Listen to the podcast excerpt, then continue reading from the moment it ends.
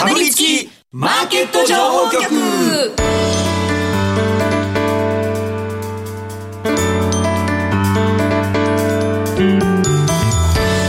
金曜夕方はラジオにかぶりつき皆さん1週間お疲れ様でした。進行役の八木ひとみです。さあ今週もこのお二人とお話進めてまいります。みーこみさんこと坂本慎太郎さんそしてスパローズ大和勝孝さんです。よろしくお願いします。お願いしますなんか2週間ぶりにお会いしたんですけど、大和さんがすごく黒くなってますね、あ確かに日焼け。キャンプ？えっ、とプールとプール？ゴルフと。おおこの暑いのに？キャンプは？キャンプね行ってないんですよ。今月2回ぐらい行ったから。えー、ゴルフとかこの暑いのにすごいですね。ね。いやでもた楽しんで。えでも楽しさの結構混んでるんでしょ？それでも。そうでもあでも空いてるとこを選一緒に行く人がそういうとこ選んでくれるんで。はいさんも焼けましたよね。あ僕は運転焼けあ宮古島に2日だけ行ったんですけど、えーああと運転焼けでした、はい。あ台風もセーフでしたそうあよかったですね。いろいろ結構交通ね大変だったみたいですね。そうですね、お盆はね、ちょっと交通も乱れたような感じもありましたけど、台風もね、被害大きかったので、ね。なかなかね、まだまだちょっと落ち着いてない方もいらっしゃるかもしれないですけれども、ねそっか、キャンプ、最近行ってないって、大和さん、じゃあ、キャンプ芸人はもうやめられた？いやいや、アウトドアショップやってます。し、真夏なのに2回行くってなかなかじゃない。ですか。ちなみに八木さんのキャンプは僕ら行った以来行ってねえとか。あ私、そうかもしれないですね、あキャンプ、あれ、そうですね、3年ぐらい前だね多分ね。4コロ年ナ入ってなかコロったナの前であれないだからない。4年前ぐらいうん、あの、なんだろう、大和さんのお店で、きアウトドアグッズを買ったんですよ。ああのパンを焼くやつ。はいはいはい、でも家でも全然使えるから別にアウトドア行かなくていいな まあまあまあ、自由ですよ。そうです。ね、そういえばじゃあまた改めてキャンプぜひ企画してください。そうまた5月に行きましょうよ、はい。来年ね。すごい先やんだよ。は いさてこの番組は YouTube でも同時配信しています。この後午後5時からは YouTube 限定で延長配信しますので動画でもぜひご覧くださいさて今週はですね月1恒例大和さんの注目銘柄のコーナーございます、番組のホームページに資料もアップしてありますのでぜひチェックしてみてください。今日もかぶりついて聞いてしまうような株情報をてんこ盛りでお送りしていきます。かぶりつきマーケット情報局。この番組は岡三証券の提供でお送りします。かぶりつきマーケット情報局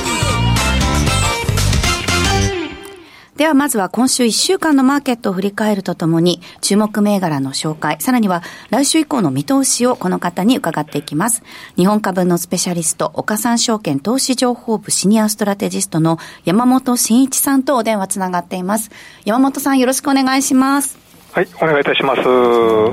一週間お疲れ様です。お疲れ様でした。えー今週ですけれども、日経平均、週末の終値が3万1450円76銭ということで、週間で見ると1022円89銭下げてるんですね。えー下落率は3%を超えてきたということなんですが、今週1週間を通してみると、まあ、あの、弱いといった展開なんですが、どういうふうに見てらっしゃいましたか？そうですね、あの、下げ率、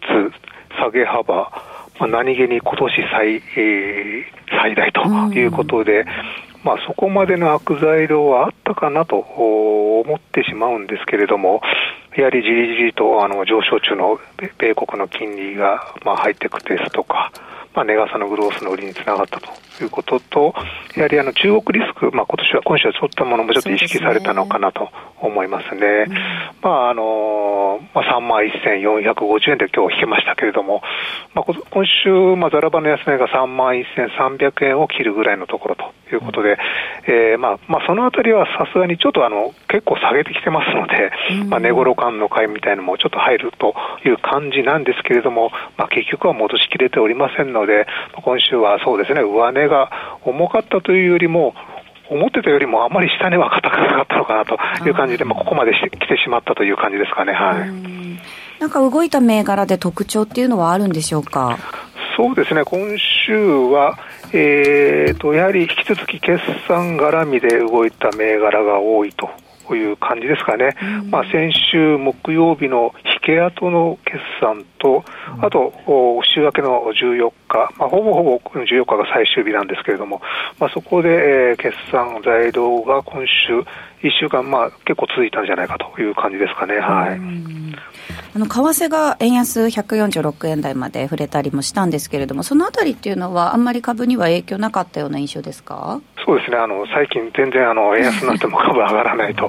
いう感じですかね、まあ、自動車なんかであの反応する場合はあるんですけれども、はい指数全体としては、最近はちょっと円安、株高にはならないといった動きですかね。はいでは個別でちょっと動いた銘柄見ていきたいと思うんですけれども、東証プライム市場の騰落率ベスト30、上昇した方から見ていきます。えー、2681ゲオホールディングスですが、こちら週間で27%を超える上昇で、6位に、上昇率6位に顔を出しています。えー、とゲオホールディングスなんですけども、先週末、木曜日、3連休前の木曜日の引け後に決算を発表しておりまして、えーまあ、第一四半期31%増収、44%営業増益ということで、まあ、売上営業利益ともに過去最高となっております。えーまあ、通期は据え置いたんですけれども、まあ、1級の進捗率、営業利益の進捗率は結構高めということで、えーまあ、43%ぐらい達してますので、まあ、昨年ちょうど中間決算で、まあ、通期の大幅修正、大幅情報修正を発表している会社ですので、まあ、期待が高まったのではないかという感じです。えーまあ、あのレンタル、DVD、CD、まあ、そういったショップはもちろんなんですけれども、やはり最近稼いでいるのがセカンドストリートということで、そういったリユース関連、まああのそうですね、特にあの去年はやはり、えー物価があ物価高ということで、えーかなりその売り上げが伸びたんですけれども、はい。まあ、その前から、まあ、あのリユース市場というのは、え安定成長を続けてきている市場ですので、まあ、あの今年もそうですね、まあ、ちょっと期待できるんではないかなということと、あと結構新品も扱っている会社ですので、新品も？えー新品あ新品のゲームソフトみたいの、なるほど、なるほど。えーあのメディア系は結構新品も扱ってるので。ゼルダ売れ、たんだね。ゼルダ売れたんじゃないですか？そうですね、やっぱりその、プレステが結構、プレステ5が結構あの、供給が結構つあの、結構あの広、あの手に入るようになったということでえー結構ゲームソフトが、えー売れているという状況で、まあ、下期、まあ、私ゲームあんまり詳しくないですけども、結構タイトル結構あるという感じですので、まあ今年もちょっと下期も期待できるのかなという感じですかね。まあ株価も結構そうですね、5年半、えーと上場来高値というのが、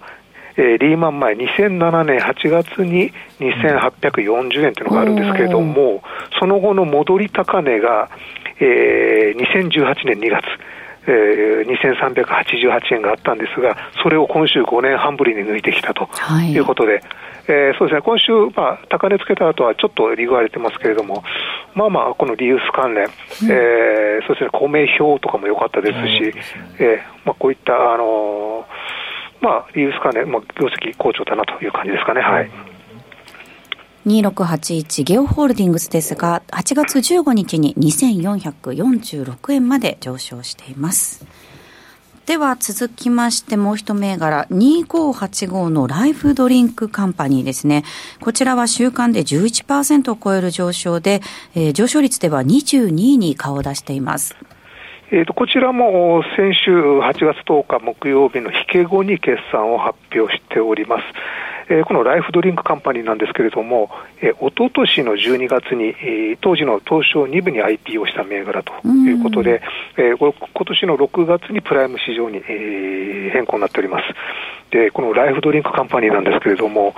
まあ、自社ブランドはあるんですけれども、メインはプライベートブランドを作ってる会社ということで、えーイオン系ですとか、声優、あとは業務スーパー、まあ、そういったところのプライベートブランドのおドリンクを生産している会社です。で、まあ、全国に工場を持っており、ペットボトルも内製化しているということで、まあ、コストを抑えて、あとはあの少量多量、少量多量生産、大消費、少数少ない種類を大量生産ということで、まあ、基本的にあの水と緑茶とウーロン茶と炭酸飲料、この4種類しか作ってない会社ということで、麦茶売ってないですね。はいヤマトさん得意の。で、あの、まあ、ドリンク結構競争は激しいんですけれども、うんまあ、結局のところ売れ、一番売れてるのは水と緑茶が一番売れてるということで、まあ、それがを集中してえー生産しているという会社です。山本さでんも出し出したらいいんじゃないですか？もしかして麦茶じゃなくて水と緑茶そうですね。麦茶のペットボトルはちょっと考えて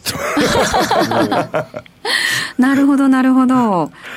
であの2桁成長を続けている会社ということで、まあ、営業利益率も、まあ、10%台と、まあ、飲料メーカーとしてはかなり利益率が高いんじゃないかと思います。まあ、今後いやあの、プライベートブランド製品、うん取り扱いを拡大していく方針ということですので、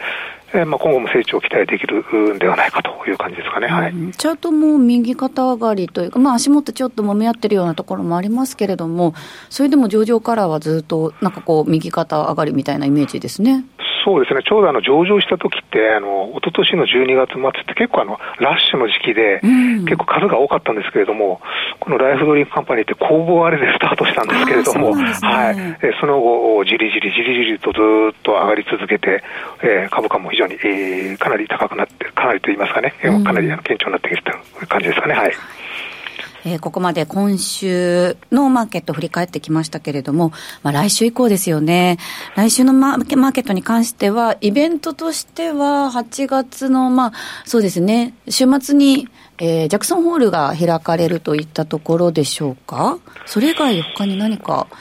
山本さん、材料っていうの思い当たりますかね？思い当たらないですね、はい、こ来週、国内はあまり、えー材料はないという状況で、まあ、おっしゃる通り、8月25日にジャクソンホールでのパウエル議長のお講演があるんですけれども、まあ、東京市場、織り込めませんので、うん。週明けになってしまいますので、まあ、材料としては逆に様子見になってしまうんですけれども、まあ、その前にあの23日に NVIDIA の決算がありますのでえまあ、前回、これで半導体関連が一気に動いたという状況です。まあ、今回、そうですね、今日あたりあのアップライドの決算が良かったので、良かった影響もあるんですけれども、ちょっと半導体があー買われて物色されているといった状況ですけれども、えーどうですかね、やっぱり NVIDIA 次第でうん結構大きく動く可能性はあると思いますし、えーそれまではちょっと全体はあまり、えーちょっと動かないのかな、まあ、決結構決算、うんまだ発表直後ですので、そういった材料をちょっと引きずりながら個別中心かなという感じですかね。うん。はい。そういった中で、では個別、大きなテーマというのはあるんでしょうか？そうですね、あのーまあ、以前も前回もちょっと申し上げたんですけれども、やはり配当利回り関連、はい。このあたりはやはり底堅いと言いますかね、えーまあ、日経平均結構下げましたけれども、えー高配当株50指数はあまり下がっておりませんので、うんまあ、こういったものはあー結構買いが入るということで、ちょっと9月の配当取りには若干ちょっとタイミングが早いんですけれども、まあ、こういったものを、えーちょっと拾っておくというのも面白いんじゃないかという感じですかね。はいじゃあ個別のピックアップ、ピックアップもお願いします。そうですね、一つ目がですね、えー配当利回りが高くて、まあ、決算も良かった銘柄ということで、えー1925の大和ハウス工業。えーこちらは8月の7日、そうですね、あの先週、決算発表したんですけれども、まあ、その後も、おまあ、相場全体難聴だったんですけれども、この株価は非常にしっかりで推移しております。うん。えー第一四半期20%増収、56%営業増益ということで、そうですね、市場予想も上回って着地しております。えーまあ、物流施設で非常に有名な会社ですけれども、まあ、そういったあの物件売却、あとはビジネスホテル、まあ、こちらもあの経済再開で稼働率がアップしているということで、えーそういったことで業績伸ばしておりまして、8月9日に3965円の高値、えーつけております。えーそうですね、あの、上場来高値はもうちょっと上にあるんですけれども、まあ、あの、ちょうど前回上場来高値つけた時って、あの、通販が非常に流行って、あの、物流倉庫が結構うん。高速道路上にいっぱいできた、まあ、そんな時がちょうど2018年の1月、まあ、その時に上場来高値をつけたんですけれども、まあ、そういったあの物流倉庫向けのあれもまだまだ堅調ということで、買い取り回りが3.5%くらいということで、まあまあ、決算も良くて、配当利回りもそこそこ高いということで、非常に注目できると思います。はい1925大和ハウス工業ですが、今週末の終値3861円でした。えー配当利回り3.49%となっています。ではもう一銘柄お願いします。はい、えーもう一つがコード番号6436の天野という会社です。6436天野ですが、今週末3063円で終えています。えーと、天野ですけれども、まあ、日本で初めて、あの、勤怠管理のタイムレコーダーを発売した会社ということで、まあ、現在でももちろんタイムレコーダーやってますし、えー、あの、勤怠管理のソフトなどもやっております。あとは掃除ロボットということなんですが、ただ、まあ、一番有名なのはやはりパーキングシステムということで、えーまあ、コイン駐車場ももちろんありますし、結構その大型商業施設とかビルのパーキングシステム、まあ、そういったものも手掛けているということで、有名どころですと、えー銀座6ですとか、あとは日比谷の、あ、虎ノ門ヒルズとか、そういったところのパーキングシステム、えー結構手掛けている会社。と止めやすいんですか？ああまあ、老舗だっていう、まあ、結構その、えー、とショッピングセンター、さっきおっしゃったみたいに行くと、あの天野って書いてあるところが多いですよ、だから普通の路上というよりは、まあ、うあのナンバーの読み取りシステムあるじゃないですか。あの駐車券入れなくてもそうそうそうそうそう、あれを結構早めにやった感じ。で得意ですね。はいで、決算は結構前ですね、7月27日ですので、まあ、ちょっと経ってるんですけれども、まあ、15%増収、68%営業増益ということで、まあ、進捗率16%とちょっと低いんですけれども、まあ、この会社、第2四半期と第4四半期に利益がドンと出る会社ですので、まあ、スタート自体は非常に良好だったんじゃないかと思います。で、配当利回りがそうです3.75%ね。な,、えーなんですけれども、えーこの天野に関しましては、期末の方が配当が大きいですのであーなるほど、そその辺はちょっとご了承願いたいと中間配当よりも期末の方が多くなる期末の方が大きいです。はい、そうです。はい。はい。そんな感じですかね。はい。6436天野ですが、今週末3063円で終えています。ここまで岡三証券投資情報部シニアストラテジストの山本慎一さんにお話を伺いました。山本さんありがとうございました。はい、ありがとうございました。ここでお知らせです。岡さんオンライン岡さんオンラインなら、口座開設から最大3ヶ月間、現物信用取引手数料を全額キャッシュバックいたします。キャッシュバック金額に上限はありません。さらに、キャッシュバック期間終了後も、定額プランなら、売買代金100万円まで取引手数料が毎日無料。株主優待銘柄も取引手数料が無料です。現物、信用合わせて最大200万円まで毎日無料。手数料に自信あり。株式取引なら岡三オンライン。岡三オンラインは岡三証券株式会社の事業部門の一つです。当社が取り扱う商品等には価格変動等により元本損失元本超過損が生じる恐れがあります。投資にあたっては契約締結前交付書面等を必ずお読みください。金融商品取引業者関東財務局長金賞第53号。岡三証券株式会社。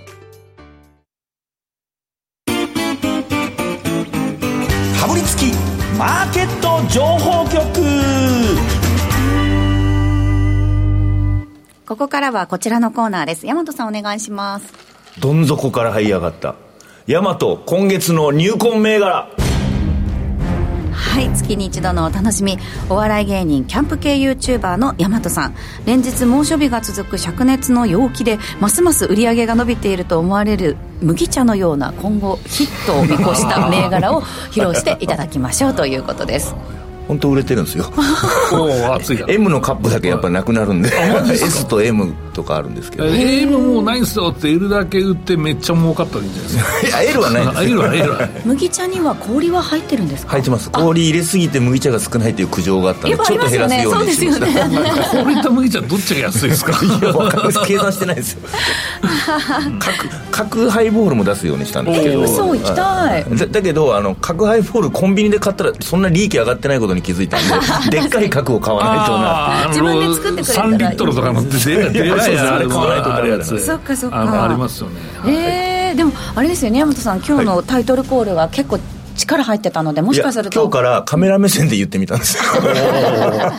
初めて。初めて。試みですそれは気づきませんでした、はいすいません。えーでは早速参りましょうか。今回の注目銘柄どういったところなんでしょうか？はい、えーまず一つ目がですね NFK ホールディングスはい 6494NFK ホールディングス東証スタンダードの銘柄ですね、はい。えーこちらは今日終わりね100円となっています、まあ、久々定位株。そうですねテイカムの山本 そうですね。懐かしい。あの、19で、あの、マイナス、去年のマイナス7%から、こ今年が4、プラス4.3%になったので、ちょっと黒字になったっていうことと、はいもうそもそも、あの、100円ぐらいで買っとけば、ポンと跳ね上がる感じなんで、たまに僕買ったりとかしてたんですけど、黒字が出た上に、またこれぐらいの水準だったら、持ってたらまた急に上がったりするんじゃないかなということで。なるほど。はい。なるほど、そうですね、売上営業損益率が、えーマイナス8.7からプラス4.3に急改善したということで、今お話しされた通り、チャートこう見てみると、ぴょーんとそうそう。あの上がってるところがありますよね。そう、なんか、いつもずーっと安定してぴょんって上がりますよね。まあ、これはもう2桁ぐらいの、まあ、低位株、もう2桁、まあ、200円ぐらいまででもいいですけど、まあ、低位株によくある手法の吹き上げ待ちという、まあ、手法でして、はい、まあ、意外と、まあ、何かのね、まあ、材料とかで結構盛り上がってくると、まあ、え低位だし、株数張るしっていうことで、まあ、トレーディング相場になりやすいんですよね。で、それを、まあ、稲子のように一緒に行くっていうやり方もあるんですけど、まあ、下の方で待ってて吹き上がるのをね、まあ、待ってるという相場、あ相場というやり方っていうのは全然ありだと思うんで、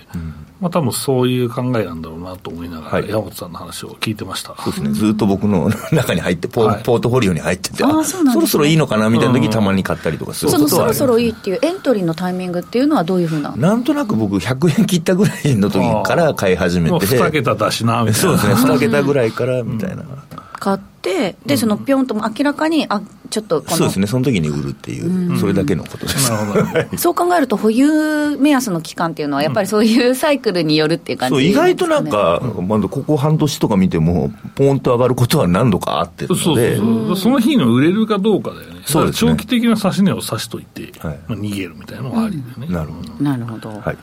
ではそういった中で、えー今のビーコミさんの話も聞いて、星はいくつでしょうか？もう無難に3.8ぐらいで、はい、保有期間もなんとなく半年ぐらい持ってて、いいとこで売ってくださいみたいな感じです。はい、NFK ホールディングス、えー今日は100円で置いています。6494東証スタンダードの銘柄ですではもう一銘柄見ていきましょう。はい、もう一つがですね、あのクルーズです。はい。2138の東証スタンダードクルーズですね。これは注目理由はどういったとこですか？これあの、ゼノっていうゲームが今、あスマホであるんですけど、ゼノ？はい。このゲームはですね、あの3対3で戦わせるゲームなんですけど、あの、NFT を買うと、その戦わせるキャラクターの NFT を買うとあの仮想通貨が稼げるっていうパターンなんですよ、ほう。だからゲームをやるだけでお金がちょっと稼げるみたいなのの先駆けなんですね日本の中の。だから昔昔っていうか去年僕ステップンとかやってたじゃないですか。歩くと、はいもらえるお金がもらえるみたいな。それは靴を買う。もうやってないですか？ちょっと暑いんで。相場は見てるんですけど。あ逆に暑くて誰もやらないから高いとかないんですかわかんですけど、でもあの、仮想通貨って、やっぱ今まで使いどころがなかったんですけど、徐々に使いどころが出てきてはいはい、僕もステップンもやってたし、これも今やってるんで分かるんですけど、あの、異常に課金するんですよ、みんな。なんでかというと、稼げるかもしれないからっていうことで、今までのスマホゲームとちょっと違う、もう本当10倍ぐらい使っちゃう。そんなに？そんなに使う。だって稼げるかもしれないっていう。先よくある行投資だっていうイメージでってことですか？よくあるあのくじみたいなやつを引いて、あのポケカがあの当たるから、それを引いて転売できるかもみたいな、そうそうそう。そうなんですよ。それがあるとないのでは、多分その収益の上がり方が全然違うと思うんですね。で、ステップンも始まってからもう月100億とか。で、このゼノっていうのも開発費用5億円ぐらいで作ったゲームで、今もうつ、つえっ、と、この前の決算で初めてお金が出るようになって、数億円稼げてて。まだ増えてるんですよ。まあ、意外とこれはなんか日本のね、はい感じだと、まあ、同じかどうかはわからないですけど、パチンコっていうのがまあありますけど、いやそうなんですよここの部分に踏み込んでしまうと、いろいろ面倒くさい話になるかもしれないんですけど、まあ、あれもだからお金が、なんか知んないけど返ってくるような、あの、ルールじゃないですか。一応その結結論として。なのでみんな熱中して何、何十兆市場とかそうそうになる。わけですよね。だからその可能性をすごい秘めてるっていうのと、えっと、ステップのやり方すごい勉強してて、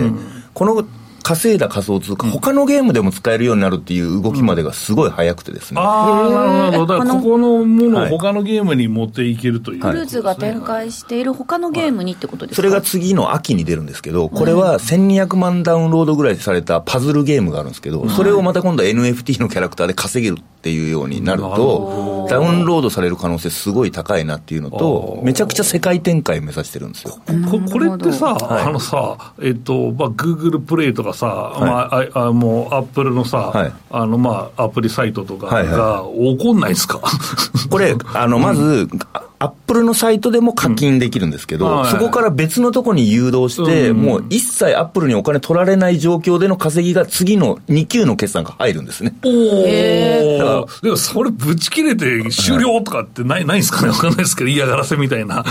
でも、アップルでもちゃんと収益は上最がってますんで。初のお金は、だから、アップルの方とかが Google で課金するから、まあそこはっていうことかな。ただこれちょっと今信用買いされてる方多くて今、動きがめちゃくちゃ激しいんですよ。なるほどねなので、ちょっと安心、自分のいいタイミングで安心するとこから入れば、ちょっと可能性としては、なんか、中東でも今からあの2500万人フォロワーがいるインフルエンサーを捕まえて、その人で中東の方で流行らすことか、はい。フィリピンでパッキャオが、パッキャオ？パッキャオ、パッキャオがでもゲーム宣伝して始めるのかなっていう疑いはありますけど、だから僕もちょっといずれは買って入っていこうかなぐらいな感じで思ってます。いや、これね、打ち合わせの時に全然ね、はい。こういう会話してない中で、山本さんに意地悪に質問したんだけど、全部答えたね。いやいや、もう調べてます調べてるね。すごい。それはでかいよね。はい確かに。ゲームは詳しいんで。いいと思います。あれだ実際にね、ご自身でもプレーをされてるっていうことなんですか、そうです山本さんって結構、その課金はしないイメージだったんですよ、将棋とかももうはい。全然課金せずやってるっていうイメージだったんですけど、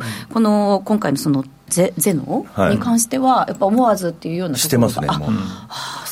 簡単に万とか使えます。あ、いや、そう、すごい、そこれはがやっぱ生活力の向上いやいですよ。やいやいや、ゲームの魅力収入の向上ですよ。財布の紐がそこまで硬かった大和さんに開かせたかどっちかっていう話です。財布が入ってるから硬いんじゃなくて、入ってなかったんです、ただ。入ってるからもう開きやすいです。もともと山本さんの財布の紐緩い。そういや、本当ですよ。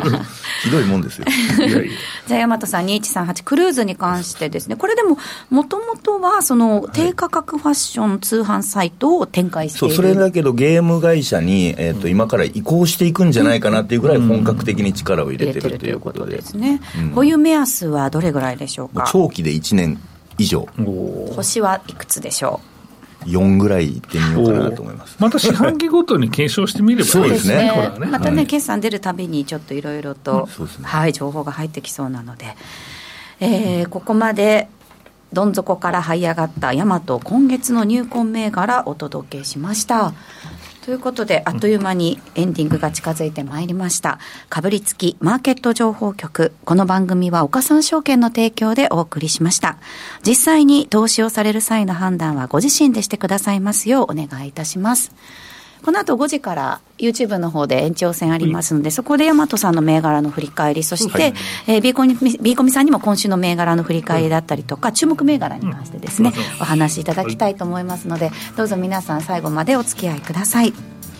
さあそして来週なんですが経済アナリストの増井真理子さんをゲストにお迎えする予定です。増井真理子さんって 3, 3ヶ月に1回でしたっけ、いらっしゃってるのって、うん、そうですよ。ちょっとあちょっと空いたんですね、いやでも結構なんか早いスパンでいらっしゃってるような気もうそんな時いやもう早いですよ、時間が。一日経つねえ。本当に年々早くなっていくっていう感じですけれども、えー、増井真理子さんゲストにお迎えします。どうぞお楽しみになさってください。ここまでラジオタイムのお相手は坂本慎太郎さん大和勝孝さんでした。ありがとうございました。かぶりつきマーケット情報局ラジオをお聞きの方とはここでお別れです